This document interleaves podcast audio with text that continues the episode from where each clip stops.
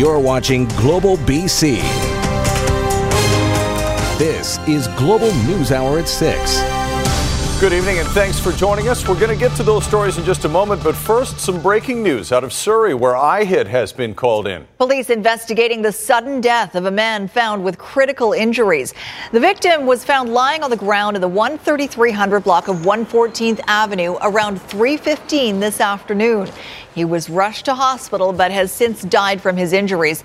IHIT has been called in and will be working in partnership with Surrey RCMP. Police are not saying how the man was injured, but they say it was not a shooting. The area will be cordoned off for some time to come.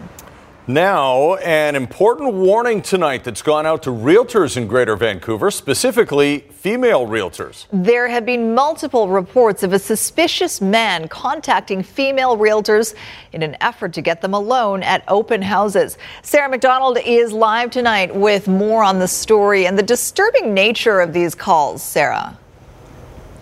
That's right. Multiple uh, reports have come into police in the past couple of weeks, both Vancouver Police and Coquitlam RCMP confirming they've had numerous reports over the past number of weeks of a suspicious prospective buyer that appears to be angling to get female realtors alone inside vacant houses or units. The Real Estate Board of Greater Vancouver has now issued two warnings about this individual who has not committed any crime but whose actions are certainly unsettling and suspicious. Female realtors from the Tri City cities to Vancouver have reported encounters with this individual who first asks to see a vacant home and then demands the agent show up alone. When they refuse or arrive accompanied by somebody else, this prospective buyer is said to become angry and call off the showing altogether. Those within the industry are sounding the alarm tonight alongside police, warning realtors to use extra precautions. We have heard reports from realtors in our area um, that there is a sp- suspicious character um, that's been targeting primarily female realtors um, to make private appointments with them um, and getting frustrated when they want to meet with a second person. Um, so it's made our, our, realtors in our area feel very uncomfortable um, and they have made police reports. Obviously, uh, a warning from the real estate board, Sarah. How do we know about uh, the case that police are now handling now? Well, both Vancouver Police and Coquitlam RCMP tell us yes, they are investigating this. They note there has been no a crime that has taken place here, but uh, both agencies are looking into those reports from realtors. As for the Real Estate Board of Greater Vancouver, they note that many of those showings happen to be near SkyTrain stations uh, from the Tri Cities uh, all the way to Vancouver. Um, that prospective buyer is said to be soft spoken. He's said to be in his 30s, and he goes by names like Sean Z, David, or Lee Chang. Now, in light of this warning, police and the real estate board uh, are advising realtors uh, to go accompanied uh, to a showing or an open house uh, and to let colleagues uh, know about their whereabouts. Sophie. Hopefully, safety in numbers. Sarah, thank you. Some scary moments today when shots rang out at a local market in Langford, the Happy Valley Market, behind police tape for much of the day. According to police, two vehicles raced away from the scene, and while police were responding to an unrelated collision, one of those suspect vehicles crashed into the existing collision. Police took one man into custody, seizing a gun. They are still looking for the other vehicle and its occupants to determine their involvement. A brief court appearance today for the man charged in connection with a fatal shooting at a church in Salmon Arm. Matrix Savage Gathergood appeared via video link. He's charged with first degree murder and aggravated assault in the April 14th shooting. 78 year old Gordon Parmenter was killed in the attack. Paul Derkach was shot in the leg while trying to help Parmenter. Gathergood's lawyer asked for and was granted a two week adjournment. Senseless is the word. Matrix, over the years we've known him, has always been a polite, quiet, soft spoken young man, and there's no rational explanation all I've heard is people's care for Matrix. They're concerned about him. We don't want him ever to be in a position where something like this would happen again. A memorial service is planned for Gordon Parmenter on Saturday. The case is expected to resume May 7th. A Victoria woman is launching the first constitutional challenge to changes in Canada's impaired driving laws. Global News first told you about Norma McLeod having her car impounded because her breathing condition prevented her from passing a breathalyzer test. And as Richard Zussman tells us, even before her legal challenge was or has kicked off, the province is considering change. Norma McLeod doesn't see herself as a trailblazer. But the Victoria woman's on the verge of becoming the first person to test the constitutionality of Canada's roadside impaired driving testing laws. I guess I just feel the police aren't having any sympathy for the ones that are having a hard time breathing. We first brought you McLeod's story earlier this month. She was pulled over after visiting the liquor store in the morning. Under federal law, police have the right to ask for a breathalyzer, even without any signs of impairment. She says she wasn't impaired, but because she technically failed to blow, she had her car impounded and her license taken away. This is what the police would do. Yeah. Lawyers Jerry Steele and Jennifer Tarrant have now taken on McLeod's case. Many people are being caught up in this that had not had anything to drink and are being unfairly punished. It is clearly a guilt until proven innocent situation. McLeod isn't alone. Others have come forward to Global News, all with doctor's notes saying they can't breathe strong enough to make the breathalyzer register. For McLeod, her doctor says due to her COPD, a breathing condition, she couldn't make the machine register. Her evidence about her illness was very strong. No matter what happens at court, McLeod and all the others now have the attention of the provincial government. If you have a, a, medical condition that doesn't allow you to use a, a breathalyzer, there should be uh, some way uh, to deal with that. McLeod says, along with changing the law, she wants the roadside test improved. I just hope they have come up with something that, with people that have trouble breathing. McLeod hoping after all this, she gets back the thousands of dollars this has all cost, all something she believes was totally unfair. Richard Zussman, Global News, Victoria. Gang prevention programs in BC are getting a big financial boost. The federal government committing more than $5 million. The announcement made in Abbotsford this morning, which has dealt with ongoing gang violence for years. Six programs across the province will be getting funding from Ottawa, including two of those programs in Abbotsford. They all target people involved in gangs or at risk youth and will provide skills training, job experience, and connections to mental health supports. The city of Vancouver and a notorious landlord have reached a settlement on bylaw violations at two former downtown Eastside SROs. Once home to low income residents, the Balmoral and Regent hotels were shut down because of deplorable conditions. The city is now in the process of expropriating the crumbling properties from the Sahota family. Last November, the Sahotas pleaded guilty to several bylaw charges and agreed to pay a fine of $150,000, along with a $20,000 donation to the Union Gospel Mission and a $5,000 donation to a downtown Eastside charity. The buildings were the subject of hundreds of health and safety violations. The closure of the two hotels resulted in more than 300 low income tenants needing new housing. Record high gas prices are frustrating for a lot of people, and the provincial government so far has done nothing to ease the burden. But today, the Premier threw the ball into the federal government's court. Keith Baldry joins us live from Victoria with more on this. And Keith, John Horgan thinks this should be a key issue leading up to the fall federal election. Well, he's certainly hoping it's uh, going to become a key election issue, Chris. Uh, John Horgan, I think, clearly getting a little frustrated now with these uh, high gas prices. People usually take their anger out at the government, no matter who, which party's in power. His party's now in power, and they've really taken no action today, ruling out taking any sort of regulatory action. And for the first time, suggesting it's time for the federal government to get involved here, even though he acknowledges he hasn't found a way for the provincial government to get involved in any way to lower those prices. Here's the Premier earlier today.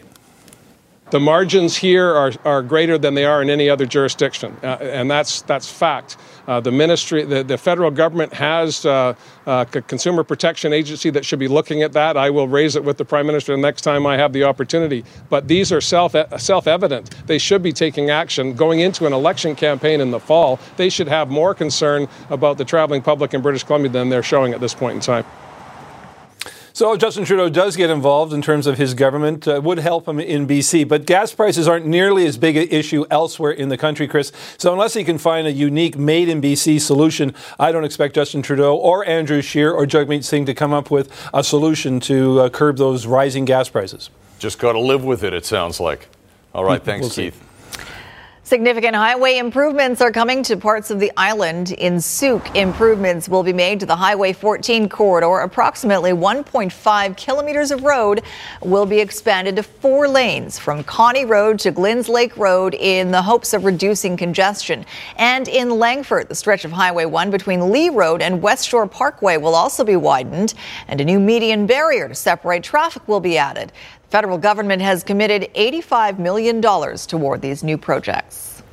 A Delta police officer who was stabbed when he attempted to intervene in an alleged domestic dispute outside an elementary school is speaking exclusively to Global BC tonight. Acting Sergeant John Jasmins explains how his own children ran for help and how he hopes his story will motivate more people to consider blood donation. Yeah, so I was uh, stabbed three times on my left side. Uh, yeah. Two months later, John Jasmine still recovering from his wounds. The Delta cop was off duty picking his kids up at school in February when he stepped in between a man attacking a woman with a knife. His wounds were significant. The two near the ribs, one they believe hit an actual rib, so it didn't penetrate that deep. Uh, the second one went through my diaphragm. Uh, it hit an artery, so luckily nothing there, but a lot of bleeding. Surgery required six units of blood. But that's not the first time the police officer needed a blood transfusion. A year and a half ago, he had open heart surgery. Yeah, I've read the operative report. It said uh, they had great difficulty stopping the bleeding, and at that point, I had uh, four blood transfusions. With two major transfusions under his belt, Jasmines is joining other first responders in a program called Sirens for Life, challenging more people to donate. I mean, everybody should care because I think it's uh, one out of two Canadians either will receive blood in their lifetime or will know somebody who's received blood. A 49 year old man has been charged with a slew of crimes related to the stabbing. Jasmine says it was his kids who ran to find a teacher to call 911. His colleagues on scene within minutes, saving his life. You know, the, the fact that it happened twice in about a year and a half, um, yeah, I, I wouldn't be here without those donations. Still recovering? The acting sergeant hopes to be back in uniform in a few weeks. Aaron MacArthur, Global News. Right now, though, there's an appetite in Metro Vancouver for someone else to do the cooking. Services like Skip the Dishes and Uber Eats are delivering meals from restaurants all over the lower mainland, and one company has cooked up a new idea to capitalize. They've developed so called ghost restaurants. Catherine Urquhart has more on how they work and why, even if you love the food, You'll never dine there. At Oak and Thorn in Langley, they're busy feeding a hungry lunch hour crowd. They're also making meals for seven other restaurants, so called ghost restaurants. Basically, ghost restaurants are virtual restaurants. So they're not physical storefronts, but they're virtual restaurants that exist online through third party uh, apps like Skip the Dishes, Uber Eats, DoorDash, things like that. Ryan Moreno's ghost restaurants include Fresh Fries, Obey Pokey, and Stacked. All menu items are ordered online, cooked at one of Moreno's 16 storefront locations, and delivered by Skip the Dishes. Well, it's a great idea. So essentially, what they're doing is using the capacity they have in their kitchens, creating a virtual restaurant, a virtual brand, as people can stay at home now, enjoy their great food from great restaurants, and, and have a glass of wine and a glass of beer. Moreno says his eateries are busy. His decision to add ghost restaurants driven by consumers. We saw the trend coming years ago uh, with the emergence of third party delivery. Um, it was a trend that consumers have basically uh, spoken and said this is what they want. What do diners think? Have you ever heard of ghost kitchens? Never. I just don't like to pay the extra amount when I can just leave my house and grab it myself. Sometimes I'm just lazy and just like to be home. Expect more virtual restaurants catering to the stay home crowd. The group plans to expand across the country. Catherine Urquhart, Global News. Well, the federal government is committing more than $1.6 million to support local festivals and performing arts in the region. The investments will benefit 41 different organizations, including the Vancouver International Writers Festival Society, the Vancouver International Film Festival, and the Canadian International Dragon Boat Festival Society. Festivals and the performing arts play an important role in creating these gathering spaces where everyone is welcome. And Vancouver is home to many wonderful celebrations and expressions of, of many different cultures. A Campbell River Mazda dealership has released this security video of a driver appearing to deliberately smash into five cars on its lot. Coastline Mazda says it happened at about 7:30 Monday night and the vehicle appears to be a gold colored or possibly silver 2002 to 2005 Ford Explorer. They believe the first three letters of the license plate are CAO, and the vehicle should have extensive damage to its right side. Anyone with any information is asked to call the dealership or the RCMP. Vancouver Island man is turning his personal health care battle into a campaign to raise awareness for others and possibly save himself. As Kylie Stanton reports, Jeremy Chow and his family are hoping to boost stem cell donations from a sector of society that is still sadly underrepresented. Yeah, what do you guys want for toppings for pizza? Dinner still gets made. Lots of cheese. And there's always time for a hug. But for nearly six months, this family has been living in a world of what ifs. To come across a diagnosis like this was just absolutely devastating. A specific AML, uh, acute myeloid leukemia. Jeremy Chow was diagnosed back in November. He did an initial round of chemotherapy in Vancouver, then another three rounds as an outpatient.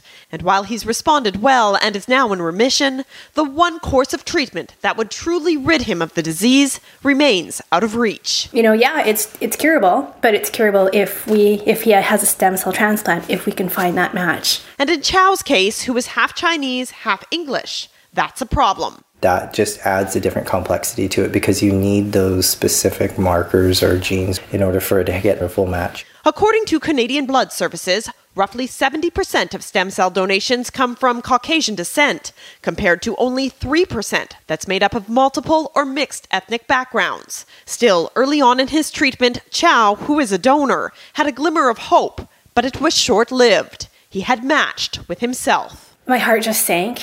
Um, you know, at that point, I had no idea what the stem cell registry was about. And so the family has taken it upon themselves to learn and educate others. The Facebook page is called Match for Jeremy. Going online to share their story, providing updates, answering questions, but most importantly, raising awareness. If we can just bolster these numbers for everyone else, for you know Filipino, Vietnamese, and all, all the halves and, and the, all the mixes in between, and you know that that is to me is huge. But to achieve that kind of diversity requires people to get swabbed. The family is partnering with post secondary institutions to host stem cell drives, not only to find that match for Chow should the cancer come back, but to give hope to the other 25 Canadians of mixed ethnicity waiting for a donor.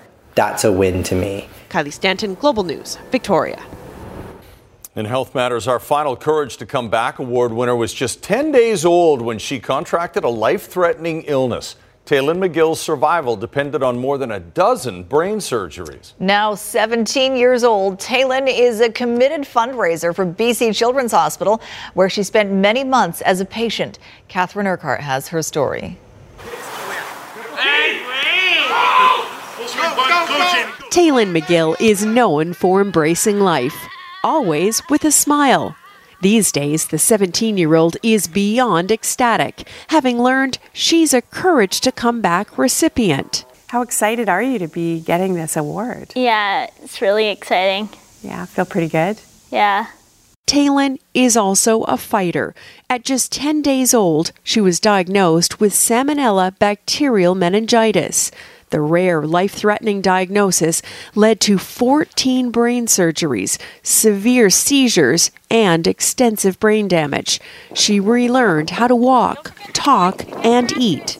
I have trouble like remembering what I'm doing. And have trouble at school sometimes. Now, Taylin regularly shares her inspiring story with others and has helped raise more than $70,000 for BC Children's Hospital. It feels pretty good because they've done so much for me and I want to give back, so now I can. Today, Taylin depends on two shunts, and there are daily challenges. Even so, this generous young woman remains optimistic. It's just really cool to be um, like such a big part of this. Catherine Urquhart, Global News.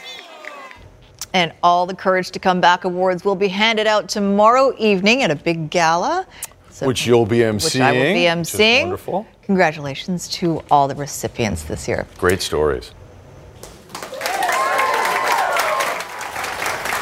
Vancouver based artist Joe Average playing a key role in the unveiling of a new coin that could soon end up in your pocket. His work is featured on the new Equality Loonie, marking a milestone for the LGBTQ2 community. The coin pays tribute to Parliament's passing of legislation in 1969 that initiated the decriminalization of homosexuality in Canada. Today marks a somber anniversary in Toronto. It's been one year since the deadly van attack that killed 10 people and injured 16. As the city holds ceremonies and vigils in remembrance of the victims, Caryn Lieberman reports on how the terror attack has changed the community. I came to pay my respects. My gamer was walking along Yonge Street one year ago. Like so many others in Toronto, what she witnessed that day remains etched in her mind a scene that plays on repeat. I've been struggling with like flashbacks of the day, but I always think like, oh, there could have been more that I could have done. Feelings of guilt and sadness are common among the people of Willowdale. They have lessened over time, but haven't gone away. I felt there was sort of an attack on me and my family as well. Hal Berman brought his son and daughter to Olive Square to share messages of peace and love. We explained that somebody did something very bad. Back on April 23, 2018, this was a focal point for many to grieve. People came from across the city and joined members of this community to express condolences, leave flowers, light candles. It makes us feel really bad for all the people who lost their lives. How does that make you feel? Uh, it makes me feel like that, that there's no world peace in seven minutes, the sense of peace many here felt was taken away. That day, my life changed forever. Stephanie Ambert, a social worker and mother, ran when someone screamed, Get out of the way. I was all of a sudden vulnerable. In a split second, my sense of safety, my sense of, you know, that I couldn't, nothing could ever happen this close to home happened, and it was devastating. Reverend Leonard Leader's message to his parishioners and to the people of Willowdale. It's important for us as the community to look at healing. While my gamer works on healing, she shares something even stronger with those who lost their lives. Giving them my peace. Caryn Lieberman, Global News. A familiar face in BC politics is seeking the federal Liberal nomination for Kamloops Thompson Cariboo. Terry Lake will be vying for the Liberal nomination to be the candidate for October's federal election. Lake was a provincial Liberal MLA from 2009 to 2017. He served as the health minister and environment minister, and before that, he was the mayor of Kamloops from 2005 to 2008. Federal NDP leader Jagmeet Singh is making headlines tonight for a surprising revelation in his just published new memoir. In his book, Love and Courage My Story of Family, Resilience, and Overcoming the Unexpected, Singh says he was sexually abused by a Taekwondo coach in Ontario when he was just 10 years old. What made it such a confusing time was that I really wanted to excel in martial arts. It was something that was giving me a lot of confidence because I was being bullied a lot in school and I was feeling insecure about that. So the instructor kind of used that vulnerability that I had and manipulated me into this special program, is what he called it. Um, and that and that was very difficult. It was particularly difficult because as a kid, I was so embarrassed and ashamed of what had happened. I didn't talk to anyone about it, and it wasn't until almost a decade later that I spoke to another human being about it. Singh says, as far as he knows, the coach was never charged and has since died. He says he regrets not coming forward while his abuser was still alive and possibly preventing others from being abused. An amazing survival story out of Alabama where a woman is alive after being trapped in her crashed car for five days. Robin Fancher was last seen last Wednesday when she headed to the post office but never made it. On Monday, a passing driver happened to catch a glimpse of her car, which was mostly covered by brush underneath a bridge. It took rescuers an hour and a half to free her. She is reportedly in stable condition with a number of injuries. It's still not known how she survived for five days. In Health Matters tonight, this is National Immunization Awareness Week. Much more important this year given the current measles, measles outbreaks. That's right. As Linda Aylesworth reports, students at one Surrey school are tops in the country when it comes to helping children around the world get vaccinated. At Senator Reid Elementary in Surrey, there are two kinds of quizzes the kind you have to do, and the kind you can't wait to do. The 1918 pandemic um, affected all Canadians equally. This is the kind the school's fifth, sixth, and seventh grade students happily do on their own time. I would say false. You are correct. The 1918 pandemic did not affect all Canadians equally. The program, Kids Boost Immunity, an initiative that offers students the opportunity to support UNICEF by participating online. So we combined a curriculum with a quiz system, which allows children to really practice and grow their knowledge around immunization. Those who get 80% or more of the questions right earn one vaccine that UNICEF distributes to a needy child somewhere in the world. I have earned 39 vaccines, and if I get this quiz right, so I will earn one more vaccine and get 40 vaccines. Great things can happen when you combine altruism with a competitive spirit. How many vaccines? 45, 43, 48. I've earned 40 vaccines. 46. Put them all together, and you get a total worthy of a special announcement. Our students have answered more than 60,000 questions and have earned more than 3,500 vaccines. Which is more by far than any of the 200 other participating schools across Canada. It feels good because I help kids all over the world. But the knowledge they've gained and will share will also help here at home. When people understand how vaccines work, they are more likely to get immunized and therefore support herd immunity. Linda Aylesworth, Global News. That is fantastic. Mother Nature has decided that we need to move on, and in certain cases, if that's the result, well, we need to move on. The mayor of Rigaud, Quebec, saying it's time some people just moved out of the low lying Point Gatineau region after the second major flood in three years. The Quebec government is offering residents up to $200,000 to leave. But some homeowners say that wouldn't cover their remaining mortgage, so they have no choice but to stay. Floodwaters have forced thousands out of their homes in Quebec, Ontario, and New Brunswick. We'll check our forecast in a moment, but first, how Florida firefighters used modern technology to rescue some trapped duck- ducklings. That's coming up right after Kristi. Right. Meteorologist Kristi Gordon joins us with a look at that weather forecast and lots of spring flowers blooming, Kristi. Yes, under wet conditions earlier today and cloudy skies, but boy, did it turn around. We've got a gorgeous time lapse to show you uh, through the afternoon hours. Lots of blue sky, lots of clouds still, especially out towards the east, but harmless clouds for the most part. Great time lapse from our, one of our shooters, Daryl. So thanks for that. Windy conditions, though, with a strong west wind, but nothing like what they were experiencing through Alberta. Bit of a chinook in the last 24 hours there today. These were the peak winds from earlier at hitting 85 kilometers an hour. That bumped up their temperatures to about 21 degrees today. And what was interesting is on the satellite image, you could see the strong west winds across the region. And what happens? They cross the Rocky Mountains and it forces the air mass up and over. And because of that orographic lift, it creates this wall cloud, or sorry, arc cloud you can see there. I thought that was kind of interesting. And it's just this harmless stationary cloud that affects uh, those regions. And that's why they would have seen even warmer temperatures had that cloud cover not been there.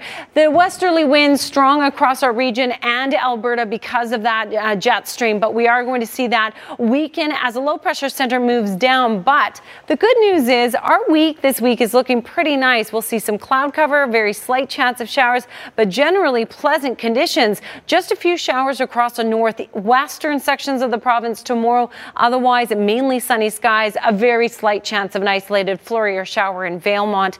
We'll see some cloud cover tomorrow, but otherwise sunshine with highs reaching 18 degrees away from the water, 19 on Thursday. And this is what I mean by a pleasant week. Slight chance of uh, showers Friday into Saturday, so we'll be watching that as we get closer, but not much to worry about, that's for sure. So just enjoy the tulips, everyone and the sunshine. Tiptoe through them. Great idea. Thanks, Kristi. Firefighters in Bonita Springs, Florida had a major challenge. Eight baby ducklings trapped in a storm drain, but too far to reach, so they pulled out a cell phone. They shot some video of the quacking mother duck who was frantically circling the drain. The sound of their mother lured the ducklings close enough so that firefighters could grab them and one by one reunite them with mom. It still wasn't easy though. One firefighter had to hang upside down for several minutes at a time to retrieve the ducklings, which were all recovered and all none the worse for wear. Tiny little things. And fast when they get in the water. You see them take off? Mm-hmm. It's crazy. Thank goodness for camera phones, smartphones. That's right. Okay, Squire's here. Uh, oh no, what else are we doing? Thank goodness for camera phones. Oh, what? That's right. Exactly. That's an excellent segue that I missed. Mother Nature up close and personal in your own backyard, really, Mm-hmm. literally. Another thrill today for some Metro Vancouver whale watchers. Gary Valk posted this video on Instagram of a pod of orcas in Indian Arm. Yes, that Gary Valk. I was just going to say, Gary Valk. Yes, I know that name. Right outside his house in North Vancouver, former uh, Canuck. That's and right, Now, others, yeah. now realtor. Yeah. Uh, not known at this point if this is the same pod that was spotted in Vancouver's Inner Harbor last week, but the orcas certainly are buzzing around these days. I think he said they saw it like right out uh, off Cates Park, and right. You mentioned he's a realtor now. He's hoping that that kind of scenery will help sell some of his homes. got, got some listings over and there. I on think. their side, those orcas were like, hey, isn't that former Canuck Gary Yes. Valk? Let's Yeah. get a closer look. Maybe Finn was there. Maybe they're wondering about Finn. Exactly. Where was Finn? They're looking for Finn. Okay. Anyway, I think I'm. You're mic'd up. You're good to go. I'm all good to go. Yeah, Mike. Okay. Yeah, I got everything. Oh, so uh, Toronto's rather bittersweet tonight. Mm-hmm. He's made his last minute changes to his sportscasting. Oh, now. I have. Ready yes, to go. I'm ready to go. I'm all, I'm, you like to travel. Yes. The Whitecaps, well, they like to travel, but not as much as they're doing It's right now. It's different. It's It's, a different different. kind They of play a game, they get on a plane, they have to play another game. It's it's exhausting. It's not it's not toes on a beach. Uh, we've talked often about how the Whitecaps playing an artificial turf might make it hard to sign certain players, but another problem might be the travel issues because to a player who has played in these small confines of a European or a South American League team, the Whitecaps schedule looks like this team is doing a travel log show every couple of weeks. The trips and the short spans between games, especially last week, was why most people, even likely the Whitecaps themselves, felt they didn't have a chance to win the game against Orlando on Saturday because of all the travel so quickly after playing the game just a couple of days earlier. Fredy Montero on the chase. Can he get there first? He can. It's frustrating to play Orlando when it wasn't equal. You know, at the end of the day, it's not equal. A team that is home, um, that has the five days fully to prepare and recover, uh, versus a team that uh, is in Chicago, plays home to LAFC, that to beat them, you need to give everything you have. And then the next day on Thursday, you, you fly to Orlando. The MLS should have gifted the Whitecaps a single point just for the simple fact they were still standing following three games in eight days. And don't get Marc Dos Santos wrong here. He's not using jet lag and fatigue as an excuse for Vancouver's latest loss. He just believes there's no justifiable reason for a team to be subjected to that kind of schedule where you have very little chance of competing. When we arrived uh, in Orlando Thursday night, we didn't know what what hit us, and then and Friday morning when we got up, it was shocking. Where recovery, uh, it was tough. Um, I'm disappointed the game wasn't played at least with 72 hours of recovery. Travel is a major part of pro sports. In that span of eight days, playing in Chicago, then returning home to play LAFC, and then once again jetting off to Orlando, the Caps logged over 19,000 kilometers and no amount of air miles earned or your club's level of fitness can match up against that. In soccer, you have three subs. Um, it's a big endurance sport. Uh, you run averages of 12 miles, and then um, you're in a plane to do the same two days later is very, very difficult physically. Maybe next year it could be done in a different way.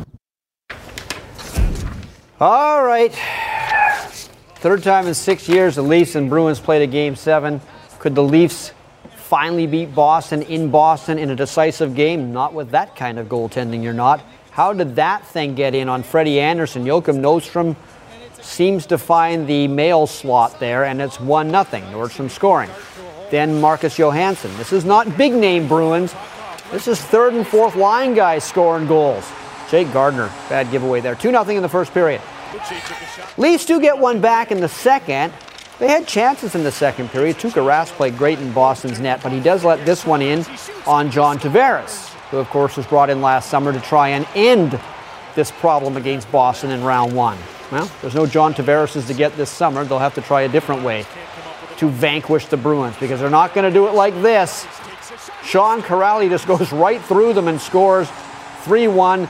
They pulled the goalie early, Toronto did, trying to get one back, but Charlie Coyle ends it. There was one more empty netter. 5 1 the final. So the Bruins again win a game seven against Toronto, third time in the last six years. And actually, I think now the Bruins have won more game sevens than any franchise in NHL history. The uh, Vancouver Giants can put a stranglehold, a stranglehold, I had one just a second ago, on their series with Spokane tonight. Game three is in Washington State. Vancouver took games one and two at home, 4 1, 4 2, but in that game two, the 4 2 victory. The Giants were down 2 0 and scored four goals in the third period. Game four will be tomorrow. If they need a game five, Friday in Langley. Okay, so we saw the Leafs lost. But the Raptors can win their series against Orlando. So, you know, don't sweat the Leafs losing Toronto because you've got the Raptors. Kyle Lowry pulling up for a three. Kyle Lowry and Pascal Siakam giving and going, going and giving. And it's a trey. The Raptors got off to a 31 7 lead in this one. Basically put it in neutral after that and moved on to round two. Kawhi Leonard for three. So there is still a team in Toronto to cheer for in the playoffs. Uh, when the Seattle Seahawks gave Russell Wilson huge money, they knew they couldn't keep all their other stars who want to get paid as well. So today they traded defensive lineman Frank Clark to Kansas City for a first round pick in this year's draft and a second rounder next year. He led the Seahawks in sacks last season, but he's a big loss. However, the Hawks could not afford to keep him and Bobby Wagner, who also needs a new contract after next season. The Hawks now have two first round picks in the draft on Thursday, 21st and 29th. They also have 17 million more in salary cap room and the Chiefs on their side get desperately needed help on the defensive line, so this could be one of those win-win trades. Mm-hmm. Everyone is happy. We think so. Okay. It's Thanks. good money. Thanks, welcome. Squire. Thank you. Yet another setback for electronics giant Samsung, once again, courtesy of its smartphones. The company has delayed the launch of its revolutionary new folding phone because of issues with the display. That's wild. Excitement over America's first foldable smartphone has been put on hold. It really does fold like a butterfly's wings. Samsung is delaying the original April 26th launch date of its Galaxy Fold. This screen on a review unit tested by CNBC started malfunctioning within just two days. One of many reports of problems with the display. We've had a number of reviewers with broken screens or broken phones effectively, and that is not good for a $2,000 device. Samsung says problems could be associated with impact on the hinge or substances inside of the device. Basic standard wear and tear seems to be breaking this phone.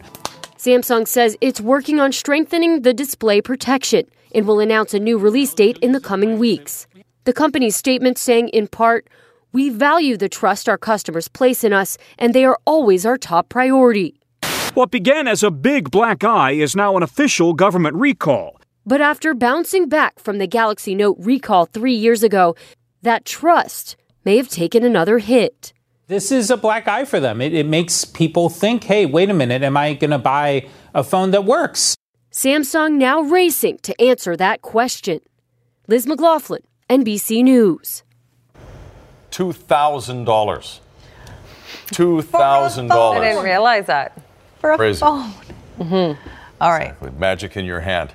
Uh, okay, let's uh, take another look at the forecast before we go here. Sure, pretty nice, I would say, over the next several days, especially the next two. We will see some cloud cover, but generally warm. Near seasonal uh, temperatures near the water, as you can see, averages about 14 degrees. The only concern is late in the week, Friday into Saturday, uh, how much more cloud will we see, and will we see that chance of showers? So stay tuned for that. Otherwise, enjoy. Always stay tuned. All right. Have a good evening, everyone. Thanks for joining us. Have a good night.